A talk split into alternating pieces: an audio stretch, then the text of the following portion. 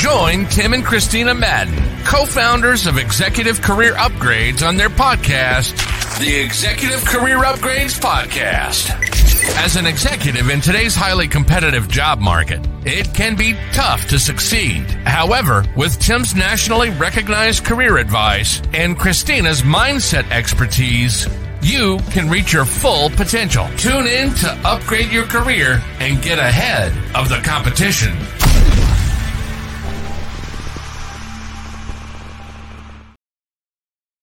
All right, I believe we are live. Let me double check. We are live, everyone. Hey, hope everyone is having a great day today. Hey, welcome to the Executive Career Upgrades podcast with your host, Tim Madden. Hey, the beautiful Christina Madden is on a little getaway right now, right? And hey, if you don't know who we are, we help those targeting six figures and multiple six figures, right? How to land, how to retain, right? The job and money that they deserve in the marketplace.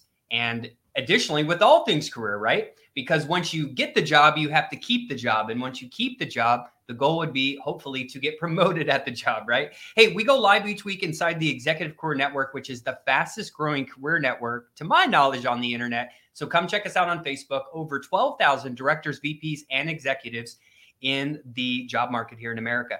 And as always, hey, to our friends on YouTube and LinkedIn and in the Executive Career Network, I will be monitoring the, the comments and lastly, before we really get started, hey, if you get anything out of this episode, do us a favor, leave us a review over on iTunes, Spotify, or anywhere else on the internet. Um, we appreciate you. And as always, hey, if you need help in your career, it's Q4 right now. If you don't know, this is when companies are hiring the most uh, statistically each year. So if you need help, right, landing the job and money you deserve, go on over to execupgrades.com backslash podcast. So without further ado, we have a special guest for you today, ladies and gentlemen. So let's get started. Episode 103 Breaking the Glass Ceiling. Hey, empowering women's to soar. So let's bring on our special guest.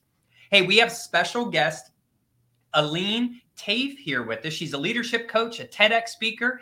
She's a Kellogg professor, board director, and author of the Mirrored Book, Break Through the Hidden Barrier That that locks successful women in place. And she's been an, ex- an, executive at Fortune 50 companies. So no one else, I think, is better to speak on this matter with you. And uh, Ellen, before we get started, I saw this quote that you had shared on social media, and it says, My advice is not to change the amazing results driven leader that you are, but show more of yourself and motivation to others. How do people start doing that? They do it in little steps at a time. I mean, sharing who you are, what motivates you, your why with your team is a great way to stay connected, especially if you're incredibly driven and and sometimes in particular with women that that people are looking for that warmth and and you can share it with what you're motivated about. So mm-hmm. thank you for for looking up that quote. Yeah, yeah, yeah. It caught my attention. Well, because one of the things I want to see, right, is you've been super successful, obviously, throughout your career, right? Predominantly mm-hmm. just due to a lot of hard work, right? But with that being said, one of the things that we always talk to our clients about, and this is off topic just for a second, is I noticed that you are still saying staying consistent on social media. And specifically on LinkedIn, one of the things I always find curious is what is Ellen talking about? What is she posting? What is she commenting on? And I notice that in addition to everything you already do and writing books and being a professor, you still find time to to engage with other people on LinkedIn. Um, and I know that's so powerful nowadays, right? Yeah, well, I I believe that um, those connections that we make and that we can build, we can. It's a way to share who we are and what's our message about. I mean, I'm certainly doing more of it as I uh, share more concepts from my book. But mm-hmm. I have to say, I really love it. And I love also sharing other articles or other examples of tremendous leadership or, you know, women supporting other women, um, things that, you know, we're all challenged by as we build our careers. So I actually love LinkedIn um, and I love you know, sharing my own thoughts and others as well. It's been a great way to connect to people. Absolutely. I couldn't agree with you more. So you wrote wrote a book called The Mirrored Door, and my wife and I were looking at some of the, the details. You you talk about a mirrored door representing a time when you might have been faced with an opportunity, but then you're like questioning yourself of like, hey, am I really worthy or or ready for this opportunity? Can you talk a little bit more about that? Because I know that's where a lot of the times our clients kind of struggle.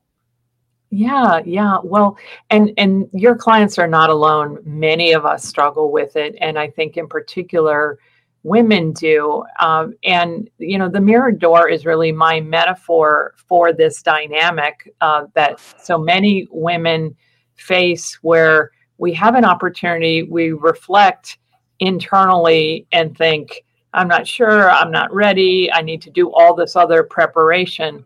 when in reality, so often it's a distorted view. And there is such an opportunity to move forward into action. That's really where all the growth is. And, you know, it's supported by all kinds of research where uh, women in particular are waiting for, I need to have 10 of the 10 skills listed mm-hmm. on the job posting and and we really need to understand that's the company's wish list. So being able to move forward into action is really an important thing. So i'm trying to raise awareness to that and you know this view that we have to open the mirror door before we can get anywhere close to the glass ceiling. Absolutely. Why do you think this is a question i was always find curious and i'm going to make a general assumption here that i might regret later right? But when we talk about valuing yourself, right? I see that almost a lot of high achievers just in general have this problem. And I think, you know, and then a tremendous amount of women have this women have this problem. Why is that? Why is it like that someone else can see the abundance of value, but when you're looking internally, you're like, I just don't see it.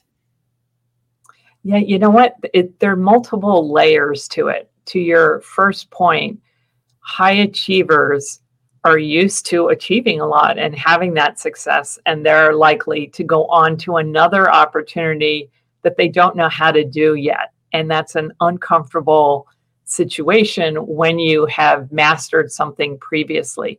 They said, you know, there's research that says 70% of high achievers have imposter syndrome. Mm-hmm. And, and I think it's just a sign that we're stretching into something new and of course we haven't done it yet and that feels uncomfortable. And and you know sometimes it plays out as feeling like the imposter. I think with women and and you know i appreciate you saying that because we do fall back on what feels like stereotypes. And and you know disclaimer here you know women are not a monolith but so often we grow up socializing in a way that teaches us cooperation making sure that we are you know perfect um, please others very other oriented how others think of us really matters a lot. We learn the cues of fitting in and that our hard work will pay off. And that really works well for us in school. For example 70% of valedictorians are young women. Mm-hmm. and then we get into the workplace and and we are less comfortable with proceeding forward with uncertainty, with imperfection. Whereas I think guys grow up a lot of the time in more of a competitive, a bit more like one-upmanship way of relation relationships with others that teaches them to, you know, fake it till you make it or or to, you know, move forward with uncertainty. They get a lot more, un, you know, much more comfortable with that. And that's a harder thing the further we go into the workplace, it's a harder thing for many women. Um, and we end up, we go inward and doubt ourselves. Uh, and we need to start believing when other people believe in us and see the strengths that we have. Absolutely. I saw a quote recently that just talks about successful and non successful people. I think it was a Georgia Tech football coach, and he said, The successful people will work harder than anyone and still worry like they're not doing enough right? And then you could already understand the the the opposite dynamic there. And i was like that's so true right? Yeah they, absolutely. Mm-hmm.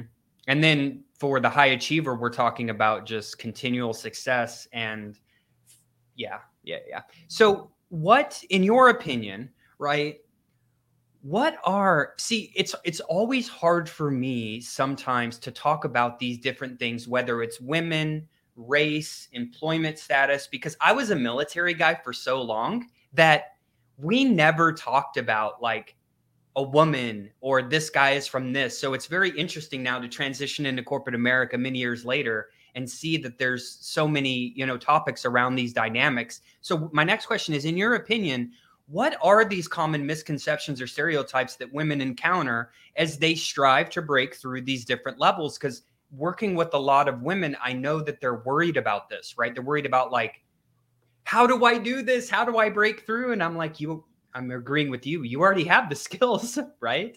So why do you think that is these common misconceptions or stereotypes that that they encounter? I, I, I think, you know, as I said, I think a lot of it is from growing up and from succeeding academically, where there was a rubric and hard work, and you could be able to make things happen. And then you get in the workplace and, and apply some of those same things. And so there, there's really some steps that we need to take to assess our realistic readiness because I think there's like an instinctive thing of like, I'm not ready. Um, that is so often true of, of, of people. And so we have to really like break that and disrupt that default that that happens for us. Um, and so, you know, that those are some of the things that I, I recommend in the book because I think we can fall prey to things like over preparation on our way to trying to be perfect and the misconception there is is that you have to be perfect and and you know you just can't be um, and so what happens is it can hold us back from making decisions in a timely fashion with limited information and a lot of things that happen as expectations rise for us in organizations if we are holding back moving forward awaiting for a more perfect self or time, or if we're holding back because we think raising a conflict is going to impact a relationship, then we're going to really limit our career. So there, there's some of these things that we are so invested in how we show up and and those relationships when we really have to you know break apart what that what those um, conceptions are all about yeah follow on question mm-hmm. specifically women, right? We know that it can be overwhelming because some of the things you've said is upbringing is kind of like don't rock the boat. But again, if you want to get to the next step in your career, it's typically going to be uncomfortable. So if you've been, you know, trained to like go with the flow, don't, you know, um, the, those type of things, but then you get to the first encounter that's extremely uncomfortable because essentially you have to go against anything you were taught. I can only imagine this is so overwhelming. Do you have like just this is the first step? It could be part of a 10 step process in your book, but what is really, if you have advice for some women specifically that are listening, what is the first step of like, I'm overwhelmed. I never wanted to rock the boat. I do want to have a successful career but every time I start to do it, I start getting uncomfortable. So what's what's the step one here for these women specifically? Yeah. Well, I, I think that when we learn not to rock the boat, it's really about others' opinions and and this other orientation that I think you know girls and women are more um, uh, trained to believe is so important. And what's good about that is is you know it gives us a lot of strengths. We we are strong at building relationships, and I think the first step is to tap into the care that comes along with that, the care that we have for other people and likely for the organization or the company and our own career. Tap into the care to take the, the smallest kind of conflict and move forward on it and rock the boat and so it's it's like taking small steps tapping into that care and having the courage to say you know what for the sake of our project deliverable i have to raise an issue with the timeline. Can let's talk through that. And so it's it's this tap into what we're we're you know stereotypically so good at that care mm-hmm. of other people. Tap into that and pair it with courage to to speak up to say something. But i think like tackling a small thing so that we can build the muscle mm-hmm. is the best way to go versus some you know like it getting to an extreme point um, where we're rocking a boat and and we all go in the water. Yeah. Yeah i loved what you just said there. One of the things because i do know a lot of people and i'm sure women too struggle with this whole self-worth value thing. And some of the times you know the advice i give people is hey if you can't do it for yourself because you like can't make sense of it hey do it for your family right? Mm-hmm. Do it mm-hmm. for the future financial stability. Do it for the for the future team who who needs you. So sometimes for the people that can't get out of their own way, right? Some different perspective is, is just, hey, maybe you can do things for other reasons as well. So next question. I know you've had and still do have, right, a sex, successful career in corporate America, right? Has this ever happened? Let's go back in the day to Ellen, right? Ellen's getting your first executive job. Did you go through you, you know i know some people are built different i like to say. How was your experience moving up these different ladders? Did you you, you well i can only assume that you went through what everyone else goes through. Would that be accurate? Oh yeah. I definitely I, I think um, you know for each I, I have five strategies in the book and i would say um, these are strategies that can become perilous if we don't create that disruption to them. And I think I've experienced all of them. I think for me, um, I have that, you know, the first one is preparing to perfection. And I think that I struggled the most when I went into a new situation where I held myself to these sky high expectations that, like, I shouldn't speak up or I shouldn't um, make a big recommendation until I know more. Mm-hmm. And um, and and I think that that happened. You know, I, I know it happened when I moved from sales into brand management. I think in more recent years, just even becoming a professor, that you know, I, I was a brand management um, leader, and um, becoming a professor and uh, you know that was all new to me or even becoming a board director when i um, you know in more recent years joined a board where it was in an industry that i had not had experience in or a big part of our business was in an industry i hadn't been in. And i was really quiet. And mm-hmm. um, finally someone said to me i am just dying to know what you think yeah. Your your fresh perspective can add so much to us. And mm-hmm. it's like that was just the most amazing you know in in two sentences the most amazing coaching advice to me to just say it in that way like you know we in reality we get hired for a reason for the skills we do bring. No one really expects us to know everything 100% but we hold ourselves to that. And so so i can be a selective you know perfectionist. And my you know my go-to sadly is that i will hold back.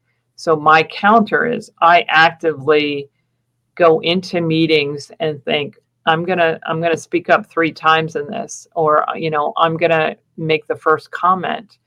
Um, and and not discount it by saying things like i know i'm new here but you know those those kinds of things. So so we have to we have to understand what where are our areas of um, where we can get in our own way and hold ourselves back thinking we're not ready?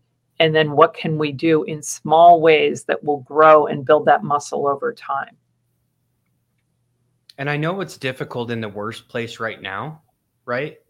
Because the influence of perceptions. What should women actually be doing in the workforce you know in some of these other companies what can we do to overcome some of these like distorted self reflections that ultimately hold women back, right? Because I think like you know, you know, in other corporations, I know we have women leaders here, and you know, NASCAR, me and Christina did something for them last year. They have a whole department actually called Women in NASCAR is a whole department where all of the mm-hmm. women, they promote women leadership and training and it's just the women. I was like, man, do the men have something like this in NASCAR? You know, it, it, it was pretty cool. But the question was, how are the realities of some of these like workplace right perceptions of what women should be doing what can women do to overcome some of them because sometimes they ultimately hold us back as well so this isn't right like a value thing this is something different any comments there yeah i, I think that um,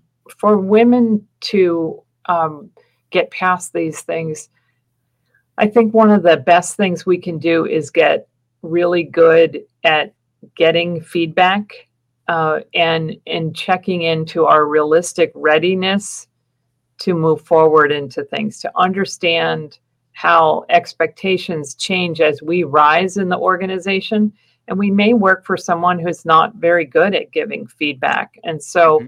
Asking powerful questions like where do you see me get in my own way? Or how am i tracking given that i am six months in this job? Or you know how am i tracking towards that promotion that i am looking for? And so so feedback is one critical area. And then i also think relationships as far as like our networks um, so whether they're in our company or outside our, our company um, research shows that the most successful women have a a small they they have what a lot of men have too of like trying to build a network of people who are well connected but also they have a close knit group of people that are go to um, that you know help to provide sort of private information in the sense that like you've worked for this person i'm looking at going for that job tell me more about what that was like or you work at this company you know what have you heard or do you have a network and so that this idea of like a close group of people where you can also, uh, you know, sometimes it's called personal board of directors, where you can also have people give you um, their their take, their perspective on on you and the things that you're looking at. Um, you know, ideally, it's people who know you and um, can help to give you advice, challenge your thinking, and help support and nurture you as well. And so that's particularly important for women. Um, the last thing I would say is it's important that we we speak up when there are you know outdated policies or um, there's things that are biased and and that's where we really need our allies also to help speak up if someone's getting feedback or pushback that would not be given to a man who said the same thing Mm-hmm. I think that's that's really important as well.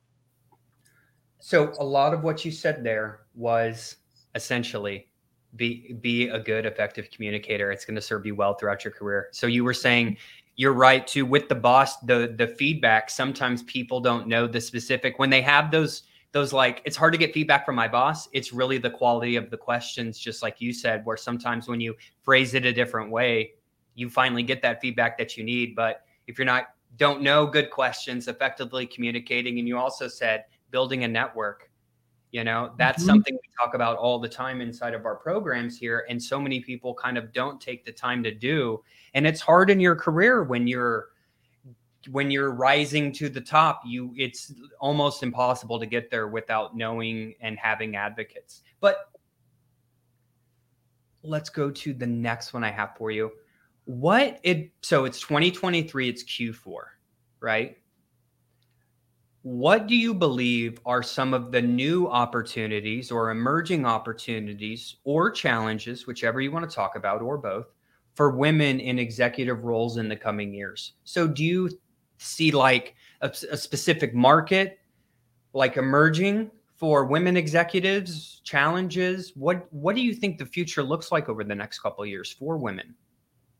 So for executive women, you know, I, I think staying focused and resilient is really critical um, in in the face of certainly some things that they might face, like um, you know, whether it's microaggressions or biases or things like that, those things can really wear on you. And so staying focused um, on what your goals are and what your why is can be really important. We, we see many times women leave the corporate world to go build a better culture on their own, mm-hmm. um, which is great. I support entrepreneurs, but I also think staying at it, we can change the workforce and, and mm-hmm. change the culture. Um, I, I think that what has come out of the pandemic and how much it, it you know exposed our whole lives whether that's you know kids or or dogs walking through the room um, that I, I think that that what um, almost all generations want right now are leaders who can take care and take charge. And I think that, you know, the stereotypical feminine side of that is take mm-hmm. care. The stereotypical masculine side is take charge. But we need we need leaders to do both. And I think that we have really moved out of the command and control yeah. styles of the past there are times for those things. You know, we're in a crisis. Sometimes you need to be very commanding or controlling, um, but we we need to add to that more collaboration and compassion. And I think, in particular, as leaders trying to um, win the war for the best talent, I, I think the great news is that y- younger generations want to work in places that have leaders who take care and take charge, who do mm-hmm. both those things. So I think we're uniquely situated to be able to do that. We just have to get out of our own way. Yeah. I love your words, uniquely situated. I'll agree with you there. Women are are better. I agree with you. In today's if we're talking about the leadership that's needed in 2023, I completely agree with you, right? That I do think that women have a leg up on even some of the men be, simply because of the next generation of the workforce, kind of what they're doing. And you're right. I love the word that you used. I was thinking of when you were talking about, uh, I don't remember what you said, but it was kind of like, oh, yeah, we need someone to take care and take charge. And I was thinking, you know, it made me think like this is not wartime right now, right? We don't need to yeah. command troops. We don't need to do anything really unless the company's falling apart, that's really the only time you you may need that to get it back together. But everywhere else, that was a really good analogy. So thanks for sharing that. What um what advice do you have for women looking to achieve executive level positions in their career? And furthermore, I'd really like to know how did you end up at a couple of the places you did, right? The VP at the big company, right? Because what I've seen is it's very it typically doesn't happen if you want to be the VP who oversees marketing at a large company. You're typically not going to get that off Indeed or something like that. You're going to get it through networking relationships or something. How did you get your kind of higher level positions? Did someone tap you on the shoulder that you used to work with, or did you just put in an application? Did you network? How, how did you achieve some of these higher level roles?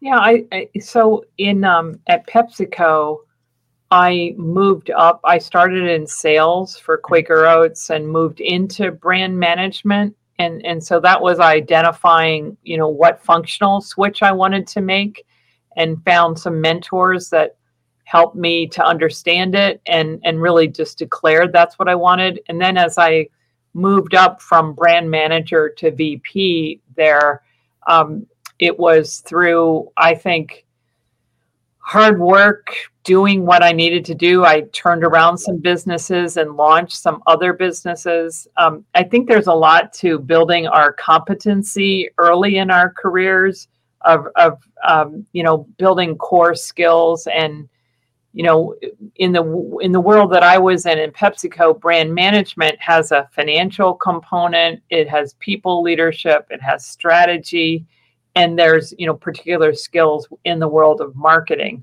And so that gave me a breath um, and as i had different you know i worked on new products i um, worked on you know a brand equity kinds of things. So i had different experiences that helped shaped shape me i think to be able to run multiple businesses and that's how i was able to move up by basically adding on more businesses. Um, and then I also did a strategy role for the corporation, um, which was also really helpful for me. You know, I learned a lot and just learned more about you know how does a whole enterprise work and how do we manage risk and go after opportunities um, so that was very helpful. And then as i as i left pepsico um, i got recruited to other companies. I worked in travel and hospitality going to royal caribbean and then um, in home durables going to whirlpool. Um, and then you know I, I i view like my career stage as as building the competencies in that functional area of brand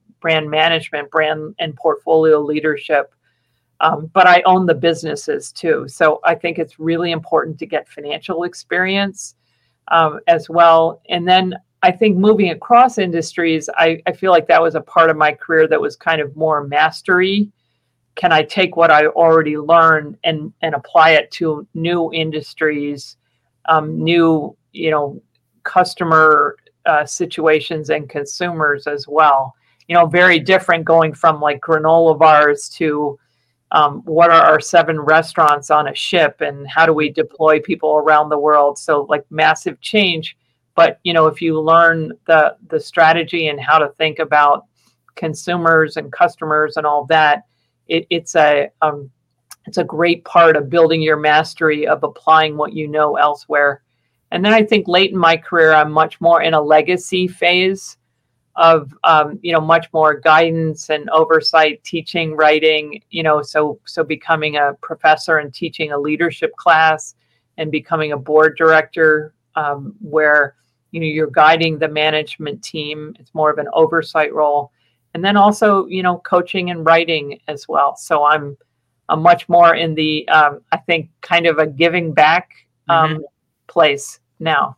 I'm glad you said that because I always tell people when they're when they're when they're trying to post on LinkedIn, their first article or they're they're doing something, right? I always tell people like how selfish would you be to have to figure out everything that you had to learn the hard way, right? Over yeah. your whole time in corporate America, we always kind of have jokes and saying how how um selfish would you be to not share that with other people so they didn't have to you know go the long route? Because basically what you were talking about throughout your career it kind of molded down into four things. You had to figure out what you want inside those companies. Then you had to find the mentors. Then you had to extract the knowledge. And then simply you had to put in the hard work to actually apply it. And if you continually do that who would have thought? Now you're you know doing successful things. So i think a lot of people overthink that so much. One thing i do want to one more question i do want to ask. We got two more guys and then we're going to wrap up. The first one is how do well first i do want to talk about your book. And Ra- raquel or christy do me a favor and drop a link to um, the the the book. Ellen why did you decide specifically to write this book um, I was seeing um, that things hadn't changed as much as I would have thought they would. Mm-hmm. Um, and I, I saw this in my students and in women that I coached. And I have two young adult daughters as well. So I, um, I found that I'm just passionate about this. You know, I found myself as a board director, um, as the only woman on a couple boards and that's how I started my career decades ago. So it it, it lit a fire under me, um, and I I saw women holding back when they were easily as capable to move forward, and and that's really where it where it came from. Yeah. Final question. I don't even think this is predominantly women. I'd love to see some research or stats around this, but why we work with a lot of successful people here that have already had you know good careers right? Looking for their next opportunity. Why is it so hard for people to ask for help whether it be women or men? And i don't mean like help to build their network help to just ask how something works. Why are most people like afraid to do that when literally that is the keys to the kingdom right? That's like making success easy for yourself Why do you think people struggle so much around that? Yeah, I, th- I think we have a, a crazy notion that asking for help means that somehow signals weakness hmm and it actually signals strength. Yeah. You know, because it's a way of, you know, here's what I know, here's what I don't know. And I have a lot of respect for that. Um, you know, so here's what I don't know, and here's where I could get more perspective, more help. So, you know, I, I would say it's helpful to unpack, you know, why do, why does an individual resist? And I think somewhere rooted in that is is that it will look bad. Um, and sometimes I think people think I don't want to be a bother. hmm I don't want to bother other people. When um, it's like in, in the idea of networking, so often, you know, it can be a bother if it's like, can I pick your brain or I want a job. Hmm But if it's tell me your story about, you know, how you, hmm you know, how you found supply chain or, you know, whatever, um, you know, finding someone's asking about someone's story, that's a way of asking for help so that you can learn, boy, is there something about that that appeals to me that that's that's a you know career idea for me or what's it like to be a vp at this company um, that's a form of asking for help too or just asking for help of like just give me perspective here's what i'm thinking about doing um, or i'm here's an issue i'm facing uh, help help me to think through my best options to go after That could probably be one whole book. And what I got from that is learn how to ask really great questions because you're right. When you you could ask it this way and not get a response and ask it a different way and build Yeah. you could have a lifelong mentor. Closing comments, right? One message you want to say to we, you know, there's lots of people watching right now. It's going to be streamed to the internet later and more women are going to download it, right? If you had something you wanted to say to the women that were trying to go after leadership roles, um, any closing comments on your side? Something maybe we didn't cover where, hey, I would really like for women to know this.